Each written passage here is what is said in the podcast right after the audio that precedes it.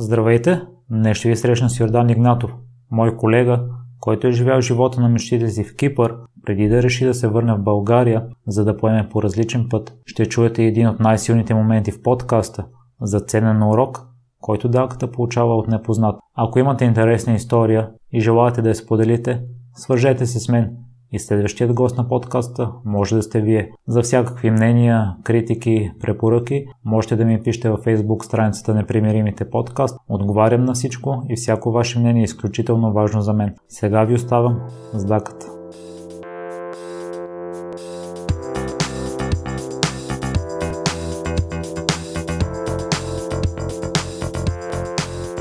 Здравей, Дака, и благодаря много за приятна покана. Здравей, Миро! И аз искам много да ти благодаря, че ме покани. За мен е изключително удоволствие да бъда тук и искам да използвам момента ти пожелая успех за този проект, с който си се захванал и смятам, че е много интересно. Благодаря много. Ще се представиш ли първо с няколко думи да обясниш причината защо ти гостуваш, като след това ще допълна, защото има едно нещо, което не знаеш. Добре, разбира се. Казвам се Йордан Игнатов, съм на 27 години, работя в фирма NetPulse, вече пета година. С тебе сме колеги от... Почти толкова. Почти толкова и ти си така. Занимавал съм се активно с спорт, мога да кажа през по-голямата част от живота си. Съвсем наскоро се дипломирах в Национална спортна академия с диплома за физическо възпитание и спорт. И това общо взето. А защо гостуваш? Гостувам при теб, защото от нашите колеги, за което искам да ви благодаря, сметнаха, че ще бъде интересно едно мое гостуване и причината са те. Всъщност причина има и в мен. Аз съм мисля, че никой не съм ти го казвал, но според мен ти си човек, който е най-големият професионалист в офиса и според мен ти си пример и модел за поддържание за всички колеги. И аз най-много ти се възхищавам на начина на общуване с всеки един по-отделно.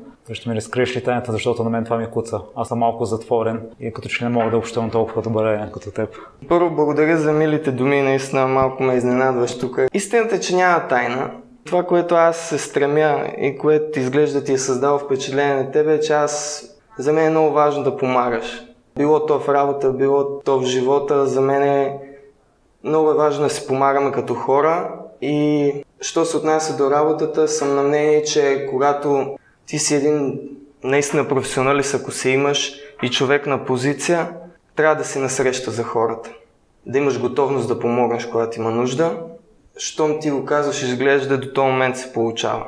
Ако вече спомена, че си тренирал професионално, това е било в Кипър, наколкото знам. Да, и то е интересна история. Ако искаш, мога да почна по-от начало, за да стигнем до този момент. И защо се стигна точно до Кипър, а не тук.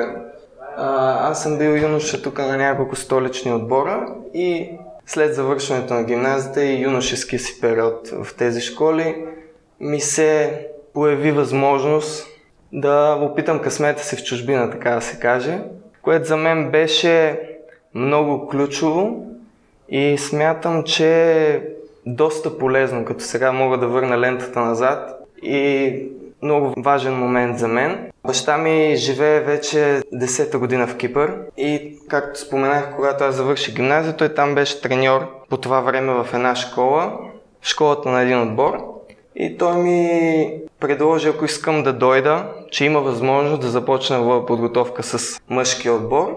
И ми каза следното, че няма абсолютно никакъв проблем да започне, че хората, ако те харесат, ще ти обърнат внимание, ще работите върху това, което не ти достига и наистина така се получи. Отидох там, тренирах първите две седмици, след което дойде треньора и каза, че иска да остана и да се развивам и каквото зависи от тях ще направят и ще работим здраво. И в този момент от живота ми точно това имах нужда, за да може да живея мечтата си, която е винаги е била да игра в футбол на ниво. Така започна моето приключение в Кипър, така да го нарека. Докъде стигна? Ами, отбора, който споменах, Омония Радипо се казва, по това време играше във втората професионална дивизия и това е нивото, което съм играл. Първите ми три години там в този отбор се подвизавах и последната година преди да приключи кариерата си играх в друг отбор, пак на професионално ниво. Но след четвъртата година взех решение да поема по различен път. И така приключи моята одисея в футбола.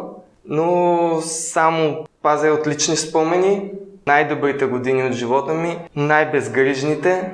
Живях мечтата си, така мога да го кажа. Това не е ли странно, че си поел по друг път? Не си иска да го продължиш? Ами тя, причината е комплексна за да спра и не съжалявам. Даже напротив, някой път се взимат такива решения, които те карат да поемаш по по-правилния път, така мога да нарека. Реших да приключа, защото вече бях достигнал една възраст, в която аз бях разбрал, че повече в футболно отношение няма да се развивам и че ако ще играя, ще играя на това ниво и мога да го правя дълги години, но един ден ще спра и може би нищо няма да има зад мене. И тези мисли взеха да се прокарат в главата ми и реших да спра и да кандидатствам. Исках да стана вишист, да ме приемат в университет. И това се случи. И това е пътя, който избрах да продължа. От Сотирис има няколко въпроса за Кипър. Да, ще се радвам да му отговоря. Поздрави, Данка. Какви са ти впечатленията? Първо да уточня, че Кипър си е собствена островна държава. Държа да го уточня, защото много хора, като ме срещнат и като им кажат, че съм живял в Кипър, о, значи си бил в Гърция, реагират така. Искам да уточня, че да, много си приличат с гърците, говорят един език, но Кипър си е самостоятелна държава и самите хора си имат своите особености, положителни, разбира се. За да отговоря на въпроса, отлични впечатления имам. Както ти казах по-рано, абсолютно в нито един момент не съм бил Йордан чужденеца или някой си натрапник. С отворени обятия хората са ме приели и винаги са се опитвали да ми помагат. Други хора, като ми задават този въпрос, обичам да казвам, че не се различаваме кой знае колко, но имат една особена гостоприемност, която и ние имаме, но на по-различно ниво, така мога да го кажа. Тази гостоприемност на кипърците, която ти споменах току-що, трябва да знаеш, че кипареца, независимо дали сте роднини, дали сте близки, далечни приятели, като седне да пие кафе след обед, той не си прави кафе за себе си. Неговата идея е не сядам пия кафе, Съседе, направих кафе. Това да пием кафе. Такива са просто и това е начина по който те действат за тях, делят всичко. Как казвам, да, пример с тебе, хляба си ще разделят с тебе. Много малко хора не са така там. Знаеш, тя е една малка държава, не мога да кажа колко е популацията с точност, но всеки е близък с всеки и така се стремят да бъдат. Аз като бях това лято на почивка, срещнах се на момче, дете сме играли футбол първата година. Което означава, че ние не сме се виждали близо 5 години, като ги сложим. И ме среща по улицата и ме познава веднага. И вика, о, да, и това почваме да си говорим. И да речеме вторник. И казва, какво ще правиш вечера, къде ще ходиш? Аз му викам, то е вторник, къде да ходя? Ще се прибирам да лягам, нали? Утре да става по-навремето. Погледна ме пак с поглед. Ти нормален ли си? Кой си ляга? Еди къде си ще бъде тази вечер, искам да дойдеш, да пиеме, да ядеме. Как говоря ти за човек, който аз нямам контакт 4 години, радостен да ме види, радостен да ме изкара. Него това аз да се прибера, като имам възможност да излезна някъде, е абсолютно неприемливо в добрия смисъл. Аз обичам да задавам въпроса на хората, които са живели в чужбина, какво може да си вземем от там, освен гостоприемността, други положителни черти. Ами други положителни черти, това, което ми прави впечатление при тях е, те търсят много контакта с тебе, много хора, не обичат да социализират, никога не са отдръпнати. Имам чувството, че в последно време малко българите не вярвам, че е нарочно обичаме да се дистанцираме един от друг, а при тях е точно обратното. Ако може нещо да се вземе, бих казал, че е това. Началото, като пристигнах и а, бях на едно гости, бях поканен имаше там хора, различни, с които се запознах. Имаше един местен човек, кипарец, който така поинтересува се откъде съм, защо съм дошъл да живея в Кипър, с какво мисля да се занимавам. С него имахме много такъв хубав разговор и той ми зададе един много въпрос, който за тази възраст може би не съм знал как да отговоря, той ме пита следното. Добре да имаш всички тези планове, амбиции, и искаш да бъдеш това, което искаш. А как живееш дните си? Как прекарваш дните си? И аз тогава му дадох един много типичен български отговор, който обичаме да използвам, му казах, живея ден за ден. И той ми изгледа така и каза, е да, да, ама няма стане така. И аз такъв засегнато му викам, какво имаш предвид, какво искаш да кажеш? Ако искаш ти да постигнеш нещата, за които се стремиш, трябва да знаеш, че всеки ден е възможност, а не ден за ден да мине. Всеки ден е възможност и използвай максимално. И това ми го каза човек, който аз до този момент не съм познавал. И за дете, защото на 19 години, сега като погледна съм бил дете, да чуе тези думи е било много ключово. И това също е един момент, доста преломен, как за секунда може някой да ти подскаже, че мисленето е много важно и може би към момента не ти е наред. И този човек отново нямам контакт, Виждал съм го периодично два-три пъти, близък на семейството, но този разговор го помня вече коя година сме? Осма година, откакто се е състоял и се оказал много ключов. И ми помага. Всеки ден е възможност. Сотири също иска да разбере по какъв а, начин е протичал един твой ден там. Ами, зависи кога говорим. Ще го разделя на два периода. Аз лично като човек когато съм се занимавал, аз и до ден днешен продължавам да занимавам с спорт, обичам, когато става въпрос за спорта, съм изцяло вглъбен. Трябва да знаеш, че климата в е, Кипър първо е жесток, влажно, топло и по време на предсезонния период се тренира 6 часа сутринта започват тренировките и ако е дворазова, втората е 6 половина. Моя ден започваше последния начин. В този период ставах 4.30 ми беше събуждането. Закусвах и малко след 5 часа отивах на стадиона, провеждах тренировка, след което се прибирам, изтощен и почивам си и се подготвям за следобедната тренировка и това е един монотонен процес, който за човек отстрани може да се стори скучен, ама хората, които са спортисти и са в футбола, знаят, че е необходимо зло този период, защото после по време на сезона усещаш положителните ефекти от една такава подготовка. И после по време на сезона всичко пак е много сериозно. Намаляват тренировките, но се засилват мачовете вече, с което и напрежението. Но това е едно от тези напрежения, дето аз а, гледам към него. Винаги съм гледал към него и ме е зареждал. Така мога да го кажа и общо взето това. Когато са предстояли матчове и такива, никога не съм си позволявал прекалено да бъда такъв разхайтен начин на живот, така го нарека. Винаги съм бил сериозен, режимлия даже мога да се нарека. И това общо взето. Няма голяма особеност тук. А мен ще ми е интересно да разбера какъв е перфектният ден за теб в момента. В момента? Да. Перфектният ден за мен е да стана рано. Между другото, обичам да се будя рано, да се подготвя за деня, Перфектният ден включва да отида да тренирам. Пак, както, ако мога да се каже, възможно по-рано сутринта да се случи това нещо, след което по-голямата част от деня предпочитам да съм на открито, да вънка с приятели и да завърши вечерта спокойно с филм или книга, нещо такова. Това представлява един перфектен ден за мен. Какви филми обичаш да гледаш? Екшен филми обичам да гледам комедии, но ако трябва да ти един любим жанр да отлича, това са екшен филмите. А какви книги обичаш да четеш? Автобиографични книги обичам много да чета или книги, които описват историите на успели хора. Изцяло мотивация. Обичам такива книги да чета. И на мен това са ми любимите. Ти имаш ли си любима история? А, любима книга, автобиография. Любима книга.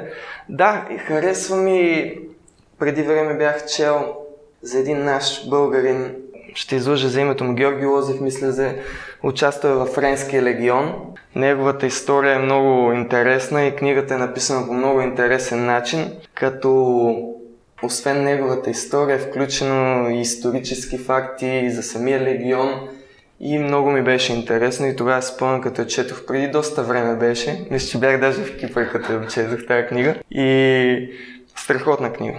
Наистина страхотно впечатление ми е създал. Ти на няколко път спомена, че обичаш да тренираш. Имаш ли някаква изградена тренировъчна програма? Да, както знаеш, и от фирмата организирано ходим играем в футбол. Това го броя като едната ми тренировка за седмицата. Отделно от това, преди около година, година и половина, открих кросфита като занимание, което много голям интерес създаде в мене и ходя на кросфит тренировки. Сега като не съм активен, гледам 3-4 тренировки в седмицата да има. Когато имам възможност и един път на плуване в седмицата също обичам да ходя. Обичам да върша разнообразни неща, за да общо взето всички спортове представляват интерес за мен и не се страхувам да опитам нещо ново. Какво ти дават тренировките? Тонус. Най-вече първото нещо, което ми идва. Обичам да съм в добра физическа форма, не мога да го крия. Не знам при другите как е, но при мен аз откривам, че като тренирам редовно, имаш един тонус, сутрин се събуждаш свеж, зареден и това много помага в ежедневието ти, в работата, във всичко. Това е което ти дава спорта и главно на мен.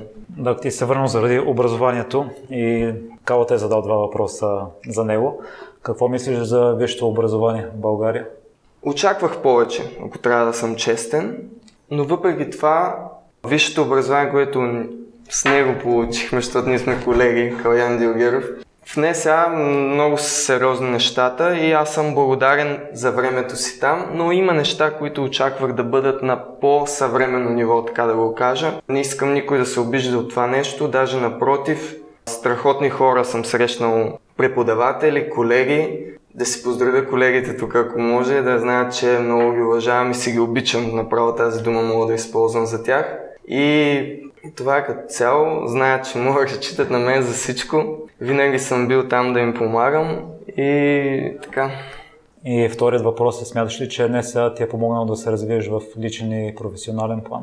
Разбира се, НСА е една институция, която е много полезна за младите. Айде, на мен не мога да кажа до толкова, защото аз преди да постъпя в НСА, спорта преди това ми е дал нещата, които дава НСА. Но смятам, че НСА като институция, ако мога да се повторя тук, за младите хора може да изгради много положителни навици. Харесваме в НСА дисциплината, която се изисква. Смятам, че за един човек който примерно на 19 години излиза от училище, ако постъпи в НСА, ако има слабости, този университет може много да му помогне. И е похвално, че са така нещата. Док, ти си прекарал едно лято в Штатите на бригада. Това е една моя любима тема, защото аз съм бил две лета там. Ще разкажеш ли с каква цел отиде и за самите преживявания? С най-голямо удоволствие. Ако можеше си ви усмивката на лицето ми, която се появи, като захвана тази тема.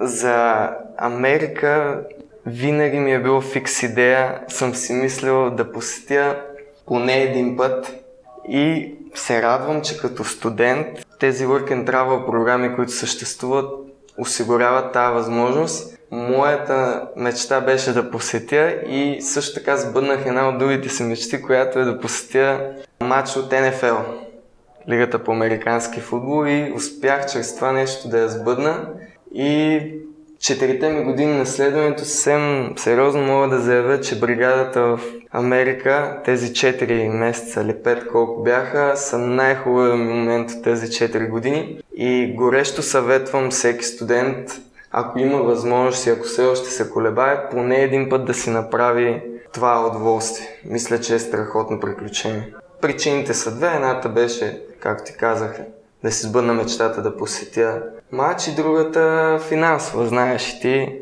работейки здраво през това време, един млад човек може много да си помогне в това отношение. Не е тайна, не бива да се крие и това е така. Ще разкажеш ли за самия период там, защото в една фейсбук група, която е специално за това, чета за всякакви проблеми.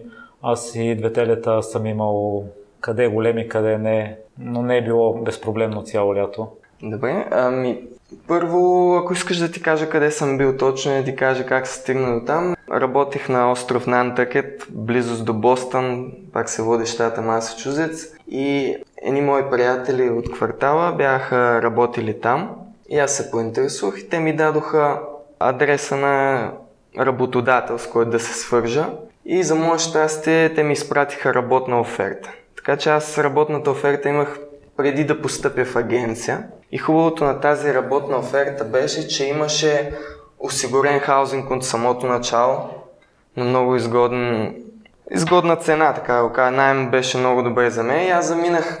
Тогава беше 2016 година, края на май. И още с началото бях настанен, всичко беше наред и хората пак изглежда съм късметлия, защото ти казваш, че четеш по форумите за проблеми, аз такива проблеми не съм имал. От самото начало бях настанен и много бързо успях да си намеря и втора работа и общо взето за около 10 дена всичките тези проблемни моменти при мен бързо отминаха и успях да съсредоточа в работата и в самото изживяване. То май като си намериш втора работа, няма откъде да ти дойдат проблеми, защото от едното място отиваш на другото. Но все пак някои хора имат проблеми с работодателите. Аз най-вече имам с квартирантите. Ти имаш ли някакви проблеми с работодателите? Не, първо с а, работодателите не, абсолютно никакви, даже хората, американците с такива хората си го разбрал, като видят, че си дошъл да работиш и наистина си трудолюбив, ще те уважават много, изпитват голямо уважение на мен това ми е било идеята, аз стоях наистина да работя здраво и хората проявиха страхотно уважение и с съквартиран не съм имал проблем. В къщата живяхме, имаше американци, имаше румънци, имаше още едно момче българин и не само, че не сме имали проблеми, ами страхотни приятелства завързахме и това нещо си остава. И това е също едно от нещата, което е позитивно от тази програма. Значи си голям късметлия. Абсолютно за голям късметлия. Голям, майде не късметлия, да кажем, че страхотен шанс съм имал. Даже така като съм си мислил дали да ходя на втория бригада, винаги се появява въпроса, но дали ще имам същия шанс пак, дали ще всичко ще е така, както е било първия път, защото наистина пазя само страхотни спомени и си остава за мен едно изживяване, което ще го помня цял живот. И то не всичко зависи от теб, това, което изпълнява за шанса. Абсолютно, абсолютно. Аз даже на втората бригада бях сигурно на един ден да се пребера предсрочно, но като че ли се чу едно штрак и всичко се нареди. Имах нов съквартиран българин, с който се разбирахме чудесно, намерих си втора работа и оттам нататък нямаше проблеми. Единственият проблем, който даже не, не бих го появил като проблем, беше ситуация по-скоро, който съм имал аз в щатите, беше свързана с една тропическа буря, която се разразяваше по източното крайбрежие и точно съвпадна с послед... около последния ми работен ден. Историята като цяло е, че обявяваш, нали, че ще си тръгваш на работодатели и на съквартиранти и 3 септември е деня, който ми е последния работен ден през деня и вечерта ще има голямо изпращане в къщата. Всичките очакват. И ние българите, понеже не сме свикнали на големи бури, това за нас е много и не осъзнаваш сериозността на нещата. И докато работя на въпросния 3 септември, аз разказвам какви са ми плановете в бъдещите две седмици, колко полети съм запазил, какви екскурзии планирам да направя. Докато разказвам плановете си, един от колегите се обърна и каза, ти нали осъзнаеш, че още този следове трябва да си тръгнеш? Аз го погледнах с очудващ поглед и му казах, какви ги говориш, аз ще имам голямо изпращане, трябва да се видя цяло лято работим, трябва да се видя с аквартирантите, да се изпратим. И той вика, О, човече, ако бурята достигне още тази вечер, ще спрат ферибота за седмица. След като чух това нещо, най-бързото изнасяне възможно се прибрах в къщата, натъпках багажа си в два куфара и потеглих към ферибота. Толкова много дрехи оставих, всичко в паниката и изчезнах. Интересният случай е, че беше целият остров беше тръгнал към ферибота със същите намерения като моите, опасявайки се от същото нещо. И си тръгнах. Едно като преследвам от закона. И си тръгнах. За тази въпросната вечер нямах нощувка запазена никъде. Само бях на ферибот. Само знаех, че тръгвам от страх да не го спрат за седмица. Защото ако го спрат, губя всичките екскурзии, които съм планирал. Докато се возих на ферибота, успях да се уредя нощувка в крайбрежния град и после вече на следващия ден пътувам за Бостон да си хвана полета. Тежкото случая беше, че получавах съобщения, обаждания, ма къде си, къде изчезна, нали щяхме да се събираме, не успяхме да си кажем чао. Това е единствената ситуация, която бих определил като тежка. Защото Виждаш, отиваш, работиш, раздаваш се и за себе си смяташ, че заслужаваш един ден, в който да се видиш с приятели и да си вземете едно подобаващо чао. Тежкото случай беше, че аз нямах тази възможност, защото срещу природата не може да се върви и тези неща няма как да ги рискуваш. И това е единствената по-такава ситуация, която съм много по-трудна, но сме се справили с нея. Научи ли нещо от престоите в Штатите? Доста неща съм научил. Научих се много търпение. Да разбрах, че не всичко става от днес за утре. Малко клиширано звучи, но така. Трябва да си много търпелив а, и да се справяш с трудностите, с големи предизвикателства. Има моменти, които прескачаш от работа на работа, иска ти се да сложиш край на всичко едва ли не, ама пак както казах, научаваш се да търпиш и да се мотивираш да се с тези неща. Това е едно от нещата, които съм научил. Дака в Фейсбук видео ще си споделил един цитат, че аз мисля, че мога да бъда всичко, което искам да бъда. Ти какво искаш да бъдеш? А, какво искам да бъда? Искам да бъда човек, на който хората, като споменат името ми, да знаят, че съм насреща, че винаги могат да се обърнат с каквото и да е било, било то за съвет, било то за помощ, и такъв човек искам да бъда аз. Пак, както ти казах, опитвам се да търся близо с хората, за мен е много важно отношенията между хората, аз такъв човек искам да бъда. Отворен. За какво мечтаеш в момента? За какво мечтая в момента? Имам много мечти, но след като вече съм приключил с едната мечта, имам си една мечта, която не съм споделял на много хора. Искам ми се един ден да имам платформата, така го нарека, и възможността да създам организация, която да помага на хора, които не са в неравностойно положение, така го нарека, да върна това, което аз съм видял добро, да върна на другите хора Малко хора знаят за това, дето ти споделям в момента, така че реших, че един добър момент, това ми е мечтата. Изключително много ме впечатлява като гледам за големи спортисти, които отделят от времето си, което могат да правят каквото си пожелаят, но въпреки това отделят от времето си, за да помагат на хора, именно чрез такива организации. И отново се надявам, ще използвам думата шанс, да имам шанса тази възможност да го направя. Ако имам, аз много ще работя в тази насока и искам Дай Боже да се случи. Да, най-искрено ти го пожелавам, защото ти си подходящ човек за това нещо. Аз също много се възхищавам на спортистите, които даряват много и отделят от времето си. Слушателите знаят, че моя идол е Ланс Армстронг и той е спортист, който е дал най-много пари за благотворителност. Абсолютно. Съм съгласен за Ланс Армстронг и въпреки, че стана така, че името му се опетни, не бива да се забравя факта, че нещата, които е направил за борбата за лечение с рака, това не бива да остане на заден план, въпреки че излезнаха някои неща наяве. Това е моето мнение по този въпрос. А ти си имал много пъстър живота. Кое смяташ за най-голямото ти предизвикателство, което си преодолява? Определено мога да заявя, че това, че успях да натисна и въпреки, че не е имал големи изгледи да се получи, успях да живея живота на футболист. Това е съм искал. Това е, си беше предизвикателство от всякъде. И това, че аз натиснах, че си наведох главата и имаше хора, които да ми подадат ръка и да ми помогнат, едно предизвикателство, с което съм се справил. И като се върна назад, ме кара да се чувствам много добре, като се мисля за тези моменти и наистина го считам за едно предизвикателство, което съм се справил. Има и още един въпрос от наш колега. Въпроса на малко ще го пропусна. Та, следващия въпрос е зададен от един почтен гражданин на Стара Загора и капитан на отбор победител в Спортисимо, Димитър Гертов.